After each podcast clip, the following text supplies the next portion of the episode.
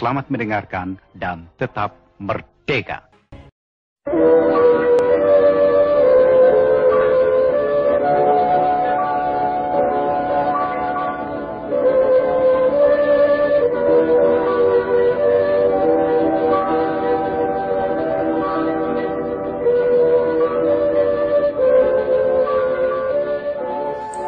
Malam minggu suram. Yang punya pacar enak jalan gitu. Yang gak punya pacar? Jalan juga. Jalan tapi sama bayangan. Bisa, yang punya selingkuhan? Sama pacarnya lah. Gak mungkin selingkuhan malam minggu diajak jalan, Pak. Mungkin lah. Jadi malam biasa weekday. Oh iya, 6 hari. Pacar 2 hari. Ya. Itu kayaknya sering terjadi di kota-kota kecil kayak di sini. Kota besar, Pak. Kota besar. Kota kecil nggak ada. Kota kecil itu semak-semak biasanya. Satu harian tadi hujan.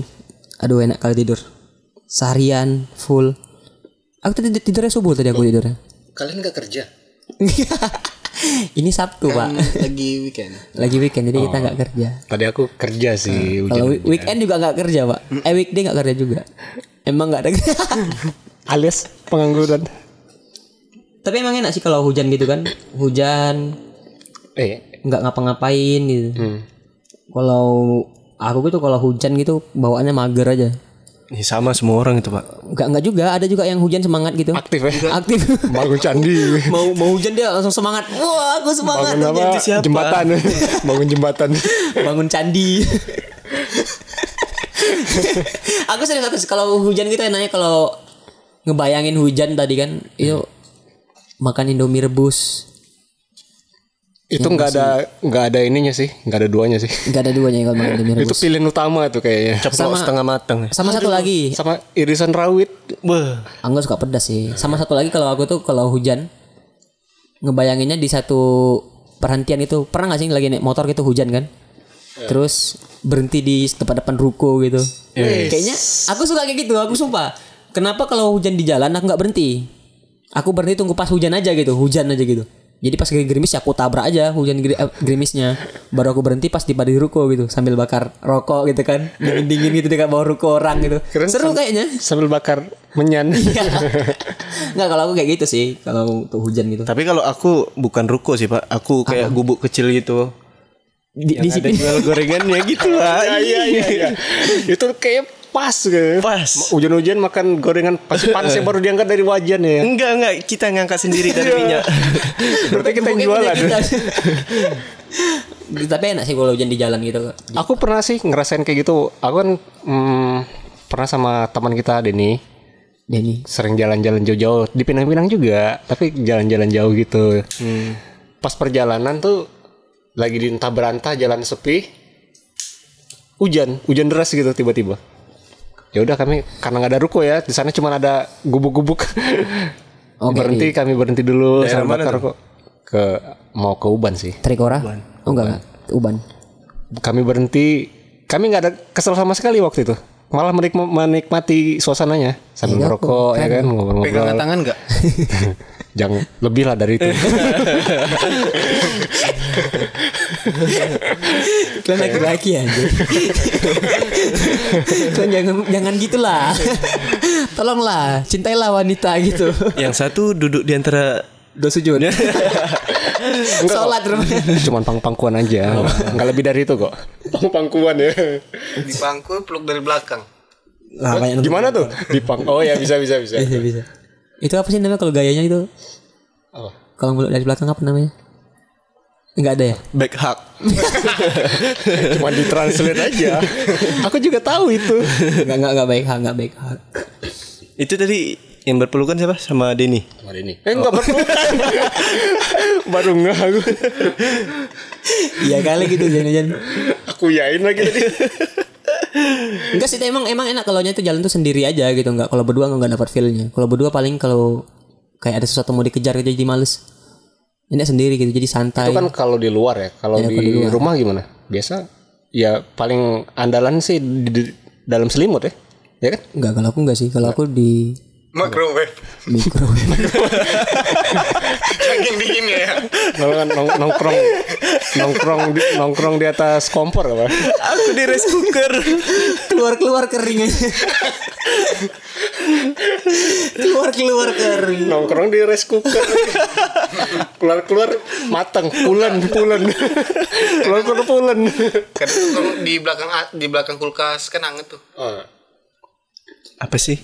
Karena disuruh ke depan nih. Biasa kalau yang hujan-hujan di samping kulkas itu sepatu, Pak. Iya, Pak. Sama kayak sepatu, Pak. Terus sering keriput gitu kalau hujan. Ya tapi biasanya kan kalau bulan-bulan ini kan memang musim hujan ya kan? Ya, ini di sok bener rawang. Enggak ngasih udah masuk ber ember kayak dulu guru SD aku pernah bilang kalau ujungnya ber itu pasti musim hujan. Ember gitu. Ya? Iya benar. Januari, Februari. Enggak. Oktober, November, Desember, September. Apa lagi? Ber. Udah itu aja lah. Apa lagi? Mau nambah bulan baru? Boleh kita nambah bulan 13. Ber, Meiber, Juniber, Ber, kayak inget ada satu vlog, bukan vlog sih. Kalember. Blog. Oh makanya kenapa ber? Kalember. Kalender. Nggak ada yang ketawa. Enak juga sih kalau hujan nggak. Tapi entah apa ya. Kalau hujan gitu enaknya tuh kalau aku pribadi itu ya. Duduk depan laptop sambil ya pelajarin tentang apa ya editing video atau apa gitu semacamnya. Tapi ada kopi sama minimal rokok satu bungkus lah. Kalau cuma 4 batang nggak cukup. Rokoknya minimal satu bungkus bangsat. Iya minimal. Itu udah nyaman kali sih. Sama wifi 20 Mbps. Terus Indomie ceplok setengah mateng irisan. Oh ini aku tahu nih rawit. Iya irisan rawit ya. Aku tahu nih di mana nih kondisinya nih. Enggak di rumah nih. Bukan di rumah aku rasanya. Di sutan. Karena kopi sutan. Itu di base camp ya kan. Sampai dibilang kantor sendiri itu tuh. Kalau kira-kira tapi enggak juga sih kalau untuk sekarang itu udah ber itu enggak ada hujan-hujannya lah, kadang-kadang hujan, kadang-kadang panas. Tapi kan itu maksudnya dalam sebulan tuh rasionya lebih banyak hujan daripada panasnya sih. Tapi malah sekarang kalau nggak salah tuh Januari ke Maret apa? Oh iya dia kayak bergeser gitu ya klik. Kayak bergeser. Tuh tanya orang SAR tuh belakang tuh ngerti tuh. Macam mana? Yang telanjang itu. Yang telanjang itu. Iya kan? Kalau sekarang kan ber itu nggak melulu hujan kenapa? Enggak. Tapi banjir langsung. Kalau jangan sampailah hujan. Kalau untuk apa? Malah Januari kan ditakutin orang kan? Untuk di luar sana. Januari sampai kapan, Ab? Desember. Enggak salah tuh, Ab. Zaman dulu Maret ya, sampai Maret. Zaman kita kecil-kecil ya ber itu hujan ya? Hujan. Kalau sekarang kayak dari Oktober sampai Maret kalau. Awal Maret ya biasanya. Kayaknya ya. Enggak tahu. Angin kencang kita dari Desember ke Abis Gomeh lah. Kebetulan kita ada satu tim SAR di sini juga kalau udah tenggelam tuh tinggal ditolongin ya kan. Terus sama kalau hujan tuh jangan keluar. Jangan sakit. Kalian enggak mau sakit kan? Enggak juga kok. Asalkan keramas. Keramas kan golden monkey kan? Iya, keramas. Keramas golden monkey oke. Kera itu kera emas, keramas golden monkey oke, boleh dibungkus aja Pak keramasnya.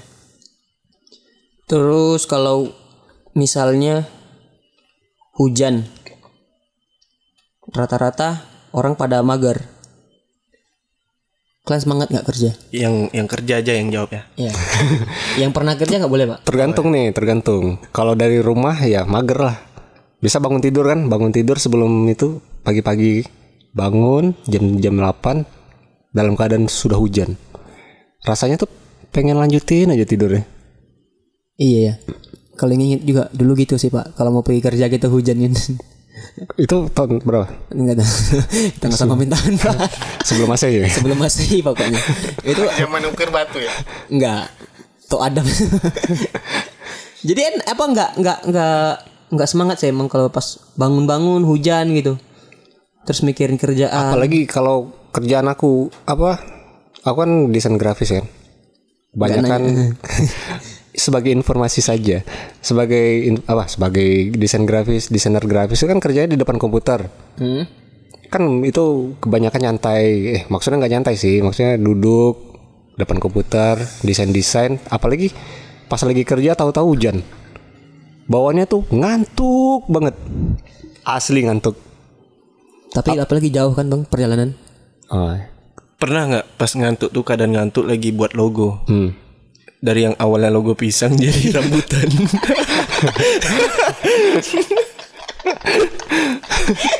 Itu hampir ada tuh krik. Kebetulan pisang sama rambutan tuh mirip ya bentuknya. Iya mirip. Jauh pak, itu jauh. Pisang berbulu ada. Ngobrol-ngobrol soal profesi gitu. Kira-kira dengan apa yang kulakuin nih bang? Engkau nanya siapa nih? Yang bang kan yang tua. Oh ya. Memang aku. Jangan berasa muda lah, tolonglah. Itu profesi yang paling diinginkan apa enggak tuh? Ini ya yang sekarang nih ya. Yang sekarang. Desain grafis ya. Kalau aku nggak tahu sih kalau aku bisa dibilang desainer grafis atau ya bisa enggak. Lah kan intinya editnya. Ya sih. Desain kan ada desain grafis. Kalau ini bisa dibilang iya tapi sebenarnya kalau ditanya ada profesi lain yang selain ini yang dicita-citain atau memang kayaknya bagus nih profesi ini, itu ada apa tuh kalau nggak boleh tahu? Ya udah. ada. Aku dari dulu tuh suka ngelihat ya, bukan berarti pengen langsung menekuni gitu ya. Aku paling suka lihat profesi tuh atlet panahan. Apa sih? Aneh kan? Oh, mau jadi archer ya? Ya betul. Mia. Pengen jadi Mia pak. Aku ngelihatnya tuh apa ya? Udah di buff tuh. Kayaknya jadi atlet panahan tuh apa, ikut olimpiade, ikut SEA Games gitu kan, atau olimpiade gitu, mewakili negara. Kayaknya bagus lah, kayak dia tuh olahraganya enggak terlalu gerasa-gerusu kemana-mana gitu kan. Terus dibutuhkan fokus, ketenangan gitu ya kan. Kalau panahan gitu. Ini serius bang, kalau untuk profesi yang abang inginin itu kan, itu masuk dalam 3 olahraga yang disunahin sama Nabi Muhammad. Serius. Baru kemarin aku dapat. Ya, jadi ada program gitu di masjid itu untuk bikin satu kegiatan panahan. Aku nanti undang kau, boleh nggak?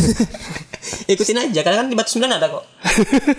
Kalau nggak salah tuh yang disunahin tuh berkuda, panah, sama renang ya. Renang apa? Iya. Itu di dekat daerah rumah aku tuh ada orang sering latihan panahan juga kok. Ayalah, mungkin lah itu orang-orang itu. Ikut aja bang. Kalau enggak, malas ngapain. Padahal tadi aku enggak maksudnya enggak pengen menekuni atau mencari tahu apa gini tentang lebih dalam tentang profesi. Saya pengen aja gitu. Cuma pengen berhayal ya. Iya, maksudnya aku ngelihat profesi itu kayaknya bagus gitu. Enak. Terus ada lagi. Banyak ini. Ada satu lagi. Apa? Jadi pemain bola. Wah. Kayaknya nih kebanyakan cowok suka ya main bola gitu. Enggak, aku enggak. Oh, kalian bukan cowok ya? Enggak ada cowok enggak suka. Cowok suka makeup ada kok. Soalnya aku bukan orang yang olahraga gitu ya. Enggak main bola, enggak main bola juga. Paling main bola waktu masih SD sama SMP aja. Aku sukanya pemain bola tuh ya gimana ya? Kalau memang benar-benar, kalau aku lihat atlet sepak bola yang benar-benar menekuni ininya secara profesional gitu kan. Kayaknya kehidupan mereka tuh bagus gitu. Enggak lah kalau Indonesia enggak. Maksudnya di luar negeri. Iya, yang di luar negeri. Pindahlah dari Indonesia. Mereka yang berkarir di luar negeri itu kayaknya kehidupannya ya bagus lah, makmur, sejahtera gitu. Oh, minimal Malaysia aja sih. Kalau untuk Malaysia, Thailand, gitu, Thailand. Keren. Kalau buat sekarang, kalau yang pemain-pemain bola yang di Indonesia kayaknya susah ya, soalnya induk olahraganya lagi hancur-hancuran. Menurut aku ya. Memang. Aku juga ngerasain. Tapi nggak sejahtera lah bang kalau jadi olahragawan.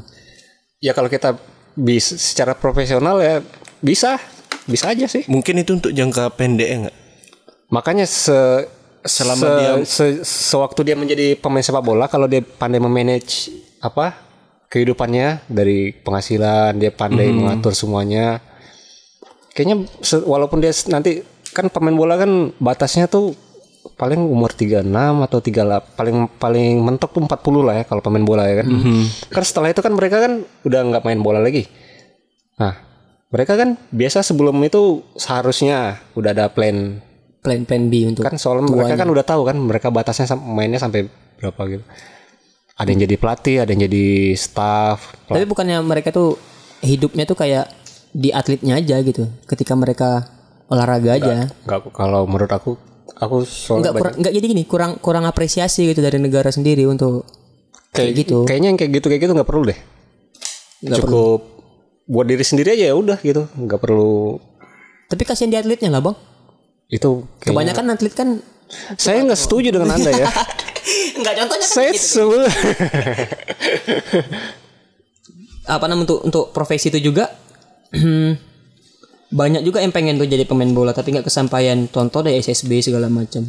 Kalau aku pribadi aku hal profesi yang paling aku inginkan itu. Pertama, malah aku pengen jadi desain grafis nih. Tukeran enggak? Ya enggak usah, nanti aja.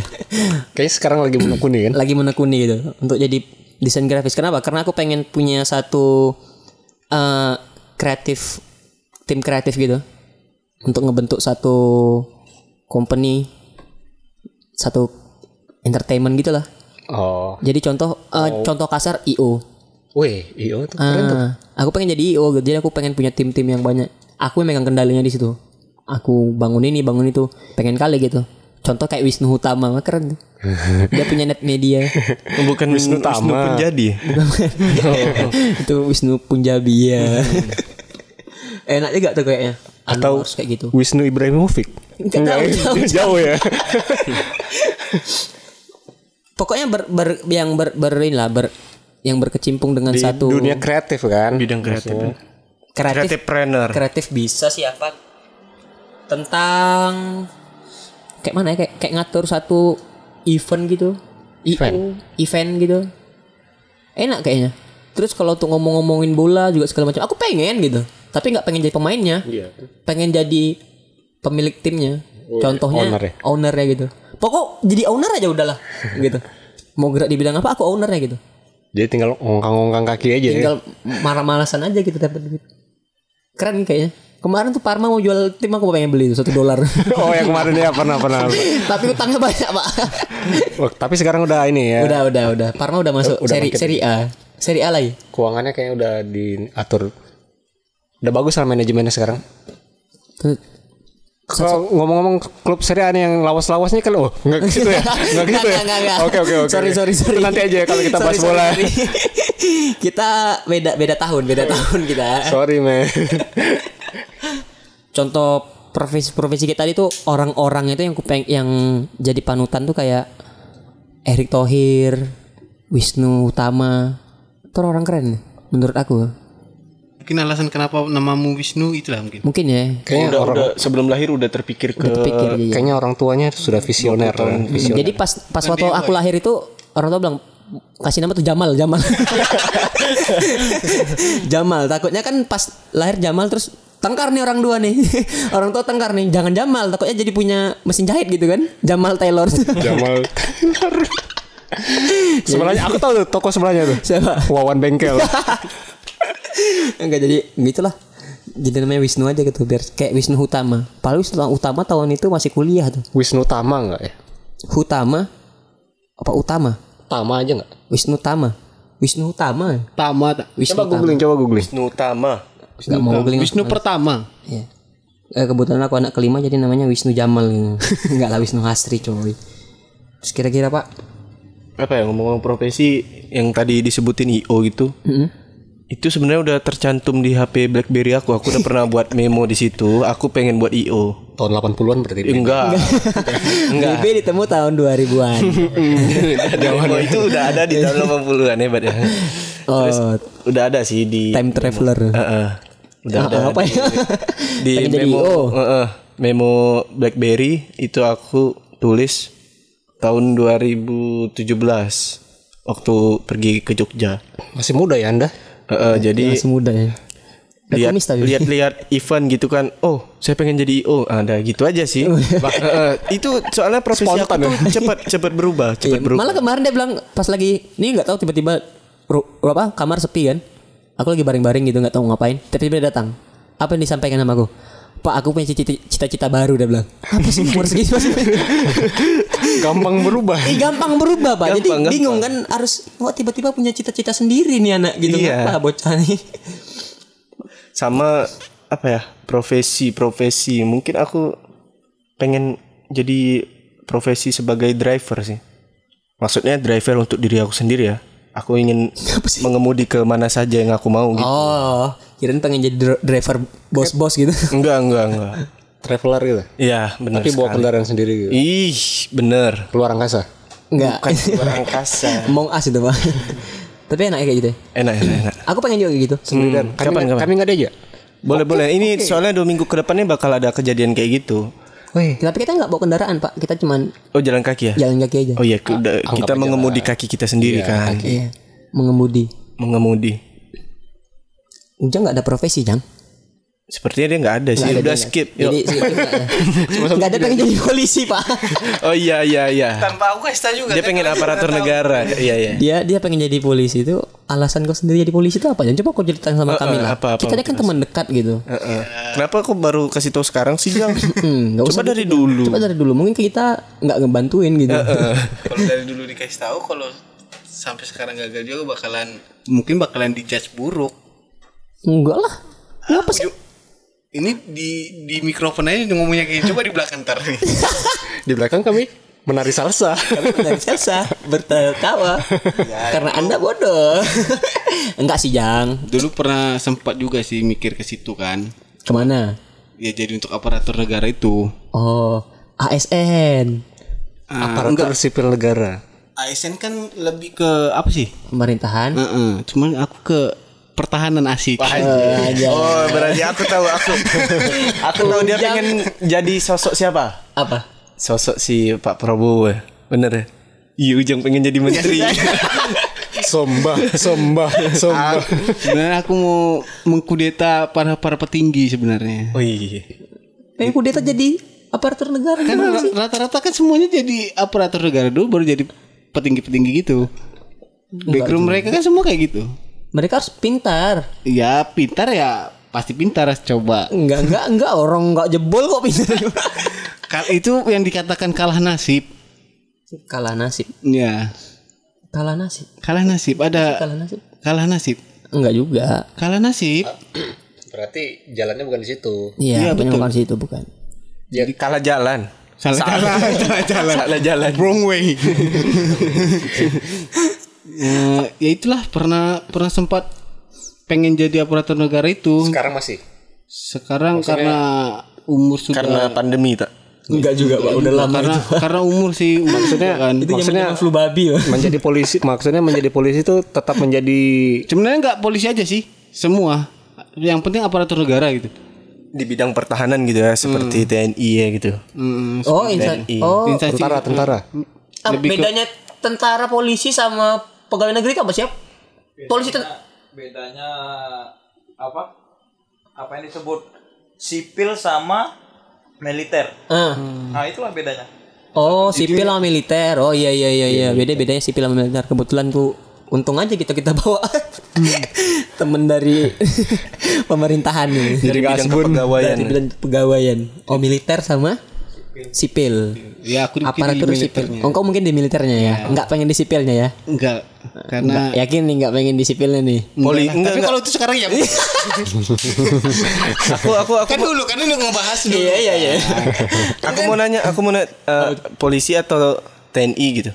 Ya kalau bisa dua-duanya ya. Wih, kenapa tidak gitu. Kemarin kan jadi kan mayor polisi. Mayor letkol gitu. Pilihannya tuh kan brigadir. Pilihannya kan step by step gitu. Ujang Kancil. Kodam 1 Ujang Kancil. Yang si seperti TNI itu juga buka, ya aku coba masuk. Terus gagal ya coba ke Polri lagi gitu. Polri. Mungkin di situ aku enggak lulusnya ya. Iya, ngomongin Polri salah. Dia sempat mikir mau jadi ya aparatur negara itulah. Cuman ya mungkin enggak, memang bukan jalannya di situ kan. Ya jadi udah aku sering apa ikut tes juga gitu berapa kali gitu. Cuman gagal ya. Pas tes terakhir ini udah ya maksudnya udah selangkah lagi lah ibaratnya gitu. Ya tahu lagi menuju Roma. Menuju apa yang aku inginin gitu. Cuman ya terkendala ya mungkin corona. Bukan enggak. Corona. Masih terakhir tes kapan? Terakhir kemarin tes sekitar 2016. Baru kemarin. 2016 itu udah mentok 21. Wah, tua ya kamu ya? Enggak, masih muda anjing. Jadi terakhir itu kalah di administrasi. Maksudnya administrasi itu kayak seperti ya nggak perlu dibahas di sinilah. Udahlah nggak usah panjang sampai ke tahap itu. Yang penting kok mau jadi apa udah selesai. Ya itu mau jadi aparatur negara itu. Nggak lanjut. Cuman itu aja. Ada lagi. Kalau untuk sekarang ini ya. Iya buat sekarang nih profesi jadi, yang paling kau gandrungi. Enggak apa yang paling kau inginkan di saat inilah gitu apa. Kalau apalagi kalau aku lihat engkau ini kan jago di listrik, aku tahu aku pengen jadi apa? Enggak. Jadi tahu. Jadi apa? Jadi flash. Kau pengen jadi Brody ya? Apa sih kalau listrik gitu apa sih? Eudora ya. Bang Jepa jadi Mia. Enggak, kalau enggak jadi Blanka. Apa? Street Fighter. Blanka. Sorry kami enggak ikat itu. Ini orang belakang ketawa ketika nih. Jadi apa ya? Kalau ditanya untuk sekarang ini ya maunya apa sama kayak apa ya? Keinginan lah seperti itulah. Apa? Jadi sering ngelihat ini nih, ngelihat kayak orang trading, orang punya saham, orang apa gitu kan. Jadi pengen gitu. Pengen punya kayak forex masuk ya. Enggak, jadi trader ya. Nah, bisa dikirain trader. Jadi megang kayak apa ya? Punya satu unicorn. Apa sih dibilang katanya kalau saham? Pokoknya aku pengen punya saham gitu. Aku bermain di saham gitu. Invest semacam investasi apa segala macam gitu. Aku punya saham segala macam. Karena kayak menarik aja sih. Enggak ngapa-ngapain atau segala macam, cuman lihat struktur apa gitu ya. Matamu nggak ngapa-ngapain ya maksudnya. Harus mantengnya enggak maksudnya enggak harus penuh analisa kan. Iya ya, analisa enggak harus bekerja keras secara energi gitu. Dari mana tadi Jang? Ya itu pengen, jadi trader. Pengen punya enggak trader aja semua. Maksudnya pengen punya kayak satu saham gitu. Terus aku mainnya main saham gitu. Kayaknya asik seru gitu. Karena aku sering lihat orang kayak orang nih mainnya kayak menganalisis. Jadi kerja nggak harus perlu pakai otot ya? Gitu. Oh, engkau pernah nonton film Wall Street? Ah, itu termasuk. Siapa tuh?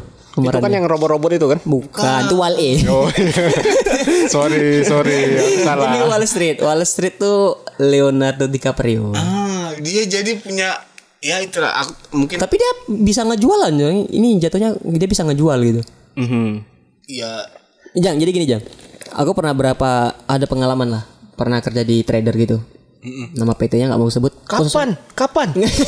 nggak usah excited gitu Pak. Oh. Jadi pernah juga gitu, berapa cuman semingguan, emang nggak banyak ilmu yang seminggu kalau kita kerjakan. Tapi itu untuk jadi nggak bukan MLM Pak. Nggak sesuai jadi di trading nih tentang induk saham Indonesia ya, gitu. Kalau itu yang BEI ya. Bursa Efek Indonesia ya. BEI. IHSG kalau enggak salah tuh induk harga saham global. Yang ada di Metro TV ya. Aku pernah ikut itu. Jadi ya kerjanya ngikutin atau ngikut. Jadi kita ke situ nawarin jasa gimana cara nge-trading yang baik. Aku jadi trader, bayangin. Keren enggak aku? Tapi aku enggak nekunin sampai habis-habisan. Cuma aku pengen tahu aja segala macam dan itu menurut aku susah. Sampai statistika Pak ya? Iya, statistika status nikah. Jadi sampai sempat kemarin kan itu aplikasi apa ya? Iya, kok sekarang banyak. Kemarin tuh kan mungkin belum booming ya? Belum dulu booming. Yang masalah siapa tuh yang Bukan, sebelum itu. Jauh sebelum itu aku udah kayak sempat mikir ke situ kan. Jadi ada temen nih satu pemikiran juga. Jadi coba kan. Sebelum coba itu lihat akun demonya dulu. Kan biasa tuh ada demonya kan. Jadi kayak itu biasa perhitung 5 menitan per ada 1 hari atau segala macam, lebih lah daripada itu kan. Jadi milih di antara di 5 menit itu. Jadi coba main pas di akun demo itu kok kayak kelihatannya gampang gitu. Nebak-nebak kayak ini saham bakalan naik atau turun gitu. Coba-coba ngisi untuk kayak dana buat top up gitu kan. Secara nggak langsung kayak anjing ternyata ini susah gitu. Nggak semudah yang di akun demo itu gitu. Ya susah. Harus dianalisis bener-bener gitu. Engkau harus, pertama yang kau lakukan tuh engkau harus tahu berita. Iya, betul. Apalagi engkau main di mana dulu nih? Itu kan ada banyak, ada kurs, ada di kalau pertambangan sama di saham. Aku main di apa ya kemarin? Di kurs kayaknya. Kalau orang banyak sekarang kalau orang itu rata-rata mainnya di tambang. Karena kenapa main di tambang? Karena itulah harga stabilitasnya tuh enak gitu. Enak dilihat gitu. Terus paybacknya tuh bayar ke kita pun banyak, besar gitu. Iya. Firman kan mau kemarin sharing sama aku juga soal ini. Dia pengen main. Sekarang lagi gencar-gencarnya tuh BRI, BNI, bank-bank bank konvensional tuh. Jadi kita kayak buka rekening di situ. Kita ngesaham di situ. Ngetrading di situ. Jadi kalau misalnya oke di situ, lanjutin tuh. Tekunin.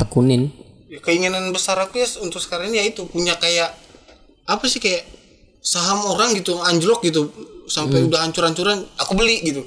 Pengen hancurin lagi. aku beli gitu. Jadi yang kayak orang bilang, ini sahamnya ini nggak bakalan naik, nggak bakalan bagus gitu. Aku pesimis aja. Nah, ini aku tahu nih nonton film Limitless nih. Iya, termasuk itu. Aku pengen nih gitu. Jadi profitnya jadi bagus gitu. Dari yang kecil kan kita beli cuma berapa lah gitu kan. Pas seketika naik, tahu sendirilah. Terus banyak belajar soal itu. Makanya itu. Tapi aku bilang itu jatuhnya kayak gambling gak sih? Ya betul, judi kan? Gitu. Enggak. Tapi secara tidak langsung iya. Tapi itu sudah ada sertifikat dari MUI-nya.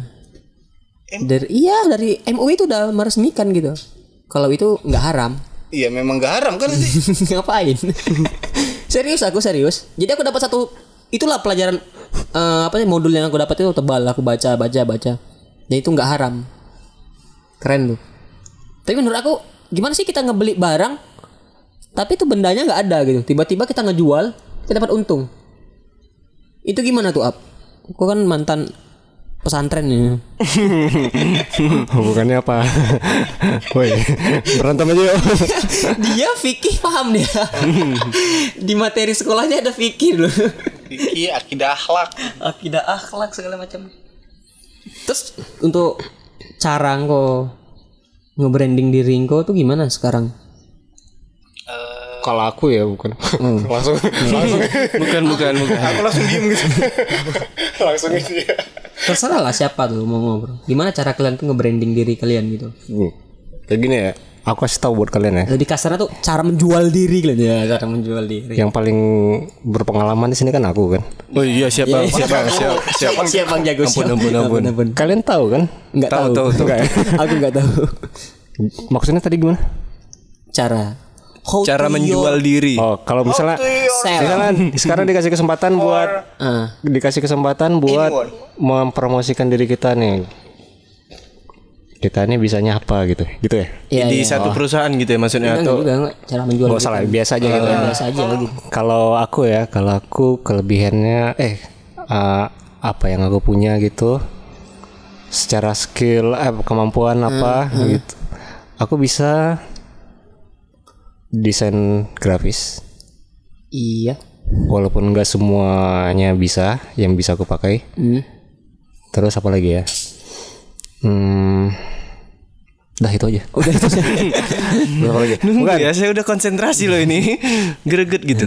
Terus aku nih orangnya sangat tenang. Oke. Maksudnya nggak yang gerasak gerusu. Misalnya gerasa. Kita kan biasa kalau kerja kan buntu gitu ya. Mm-hmm. Biasa kan orang cenderung kalau udah kayak gitu capek jadi emosian, jadi makin kacau. Kalau aku beruntungnya aku masih bisa mengendalikan itu gitu. Oh. Jadi bisa kerja dengan tenang. Terus apalagi ya? Memanage waktu mungkin. Memanage waktu agak kurang sih sebenarnya. Agak kurang. Kurang. Aku kalau benar-benar konsentrasi kerja yang maksimal gitu ada jam-jamnya tersendiri. Sesuai mood juga kadang-kadang. Kayaknya itu mood. Kelebihan apa kekurangan ya? Kekurangan ya kayaknya. Kekurangan. Kalau kekurangan sih harus dibilang juga. Gak usah lah ya. Gak usah. Kita kan mau mempromosikan. Apalagi ya? Gak ada sih aku. Kayaknya cuma itu aja sih yang aku punya. Ya udahlah, aku pulang aja lah. Susah juga sih kalau kita ngebahas gimana cara menjual diri atau mempromosikan diri kita gitu. Nah, satu lagi. Jangan serius-serius sekali, Bang.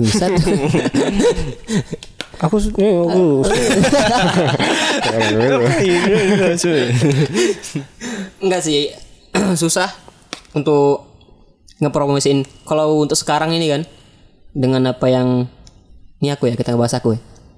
Enggak usah lah, ngapain coba. Enggak usah ngebahas aku. Oke, kita skip aja. Geleng-geleng dewasa gitu kan. Gimana? Cara ngepromosiin atau nge-branding diri gitu. Yang pertama, kalau aku pribadi ngumpulin portofolio. Apa? Iya, portofolio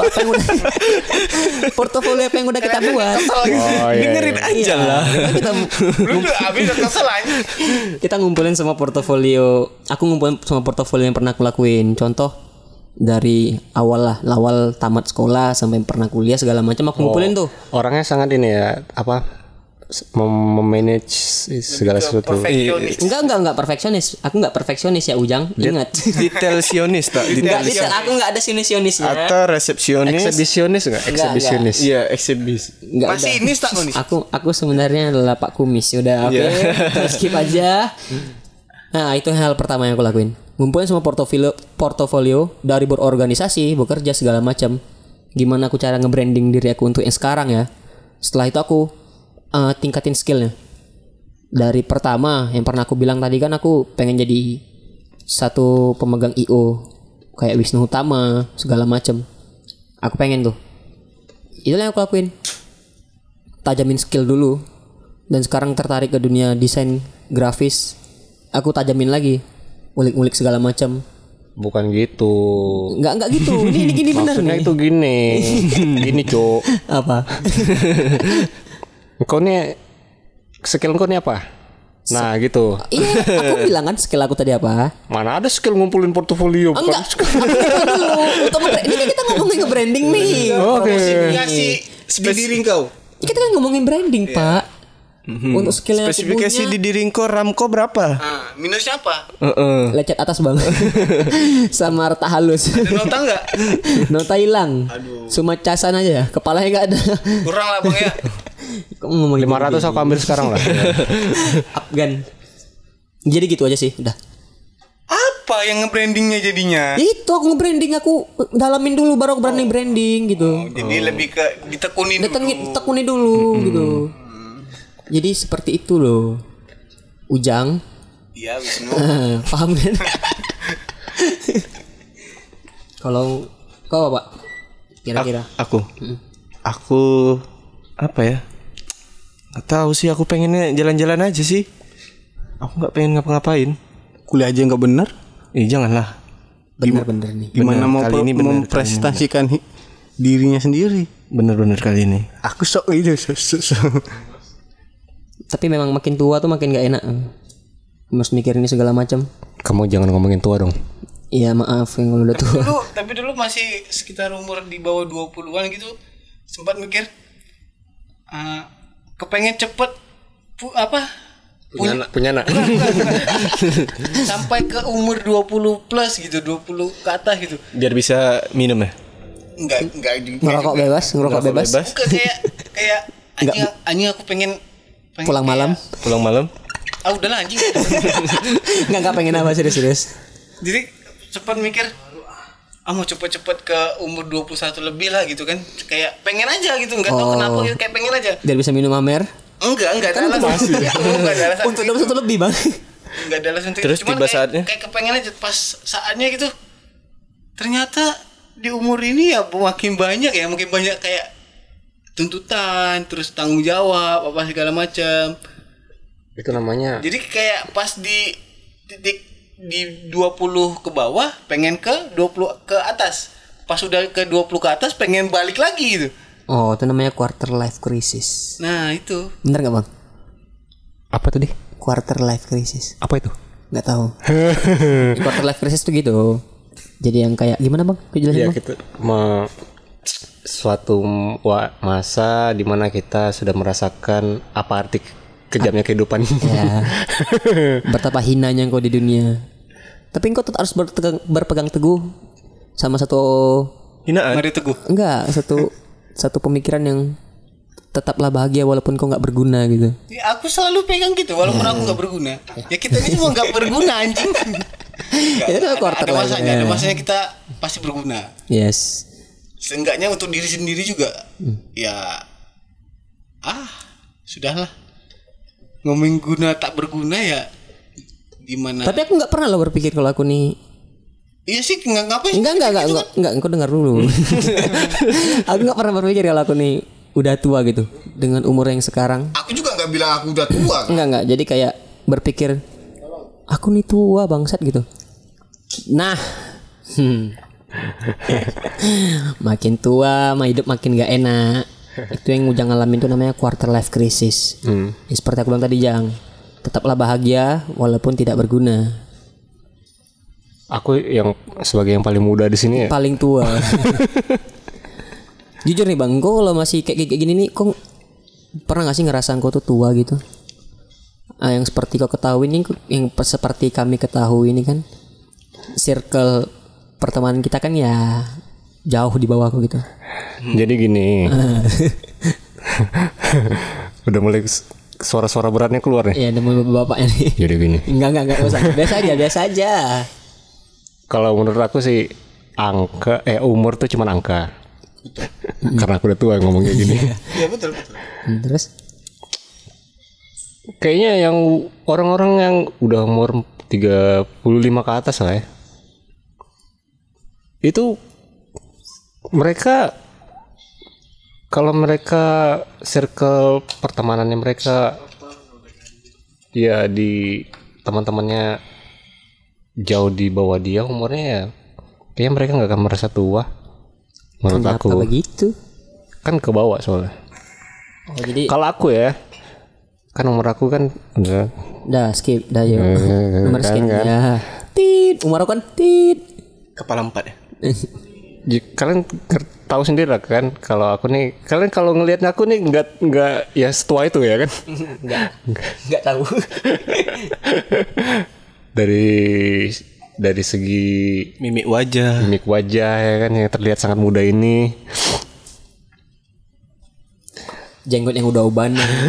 Nah itu di situ waktu aku menghadap ke cermin siang dan sedang ingin merapikan wajahku ini. Lagi dandan. Bukan dandan, ingin merapikan. Oh, ingin merapikan. Merapikan kumis dan jenggot. Nah, itu kan merasa tua tuh. Aku melihat secara detail ada perubahan yang terjadi dalam tubuhku. Yaitu ada sehelai rambut, sehelai kumis yang berwarna putih. Dan yang lain agak kecoklatan. Wah, sebentar lagi kayaknya mulai panen. Mau berubah nih. Disitulah aku. Kayak padi. Sudah masa panen tuh. Disitulah aku merasa, wah kayaknya aku udah tua nih. Terus ada satu lagi. Waktu aku lagi kerja nih. Biasalah. Ada yang datang gitu kan. Nanyain. Aku kan kerjanya di percetakan. Ada yang nanyain. Bisa bikin undangan, bisa bikin banner, bisa. Terus ada satu waktu ada anak sekolah SMP SMP, SMA. Anak SMA nih. SMA, cewek. Dede gitu. Degem. Dede gembira. Bukan ya? Dede gemes gitu kan. Masuk. Tahu apa yang dia bilang? Apa? Om bisa bikin papa nama. Om bisa bikin papa nama. Waktu itu seketika aku merasa tua. Padahal dalam biasanya jangankan adik-adik gitu ya, yang mbak-mbak lah, mbak-mbak atau bapak-bapak gitu manggilnya kan biasa bang gitu kan. Yeah. Bang, Mas, manggilnya Om. Bayangkan Om. Apakah setua itu aku? Seketika kau down, seketika down enggak? Jawabanmu apa iya nak gitu? Bukan. Sini Om biayain. iPhone rilis apa nih Om? Ini kalau aku kalau ngerasa tua tuh pas lagi ngelihat bocah-bocah gitu. Yang dulunya waktu masih kecil-kecil. Oh iya. Dulunya liatnya tuh dia main-main gitu. Di masjid masih ribut-ribut pas sholat Jumat kan. Gangguin orang, main sepeda, rusuh-rusuhan. Enggak tahu. Terus tiba-tiba lah dia udah bawa motor sama pacarnya, Bang. Dan seketika aku mikir, ya ampun aku udah setua itu ke aku gitu. Ketika aku marahin dia dulu. Sekarang dia udah bisa pacaran gitu. Itu momen pas aku ngerasa tua kali itu. Makanya sekarang aku ngurung diri di kamar dia. Enggak. Apalagi itu ya. Aku biasanya aku kan udah enggak tinggal di sini kan. Maksudnya di kampung ini. Di Mars. Yang dulunya aku lihat ini bocah gitu kan. Pas aku main-main sini udah lama enggak ngelihat anak itu, sekali aku lihat sudah punya anak. Pembuahannya bagus. Anak sudah punya anak. Yang dulu di dalam bayangan aku, wah ini masih bocah ya kan, masih bocah ya aku ingatnya. Sekali ngeliat dah gendong anak aja. Itu momen bangsat saya emang pas lagi tua-tua gitu. Kalau yang belum tua gimana pak? Aku yang belum tua. Di antara ya, lucu sih dia tua. Sudah berkumis warna putih. Enggak ubanan ya, cuman itu tinggal dicabut doang ya kan, langsung hilang, langsung muda lagi. Gimana? Tapi berasa mungkin lebih tepatnya berasa lebih berumur mungkin. Sama aja lah. Sama aja sih. Lebih halus aja bahasanya. Cuma lebih dihalusin aja. Karena kalau lebih tua ya lebih ke apa? Lebih berumur tuh pada saat ketika lagi diam terus mikir gitu. Tahu-tahu dilalerin. Jadi bangke enggak. Terus itu kayak anjing. Loading. Berasa udah selama ini aku hidup. Aku udah berasa berumur anjing gitu kayak. Mikirnya lama ya. Gitu lama loading gitu. Buffering. Karena apa yang dipikirin tuh bertolak belakang dengan apa yang dilakukan. Jadi ini yang ini bukannya saking kebanyakannya gitu. Itu berasa tuh ibarat motor tua tuh kalau di starter tuh lama gitu. Manasinnya lama, Cuk. Tapi ya bersyukur sih sampai detik ini masih hidup. Sampai sekarang ini, sampai di umur sekarang gitu. Ngapa? Masih hidup. ya lebih bersyukur ke situ. Enggak lah sih. Menurut aku mau tua mau muda yang penting bahagia walaupun nggak berguna, oke?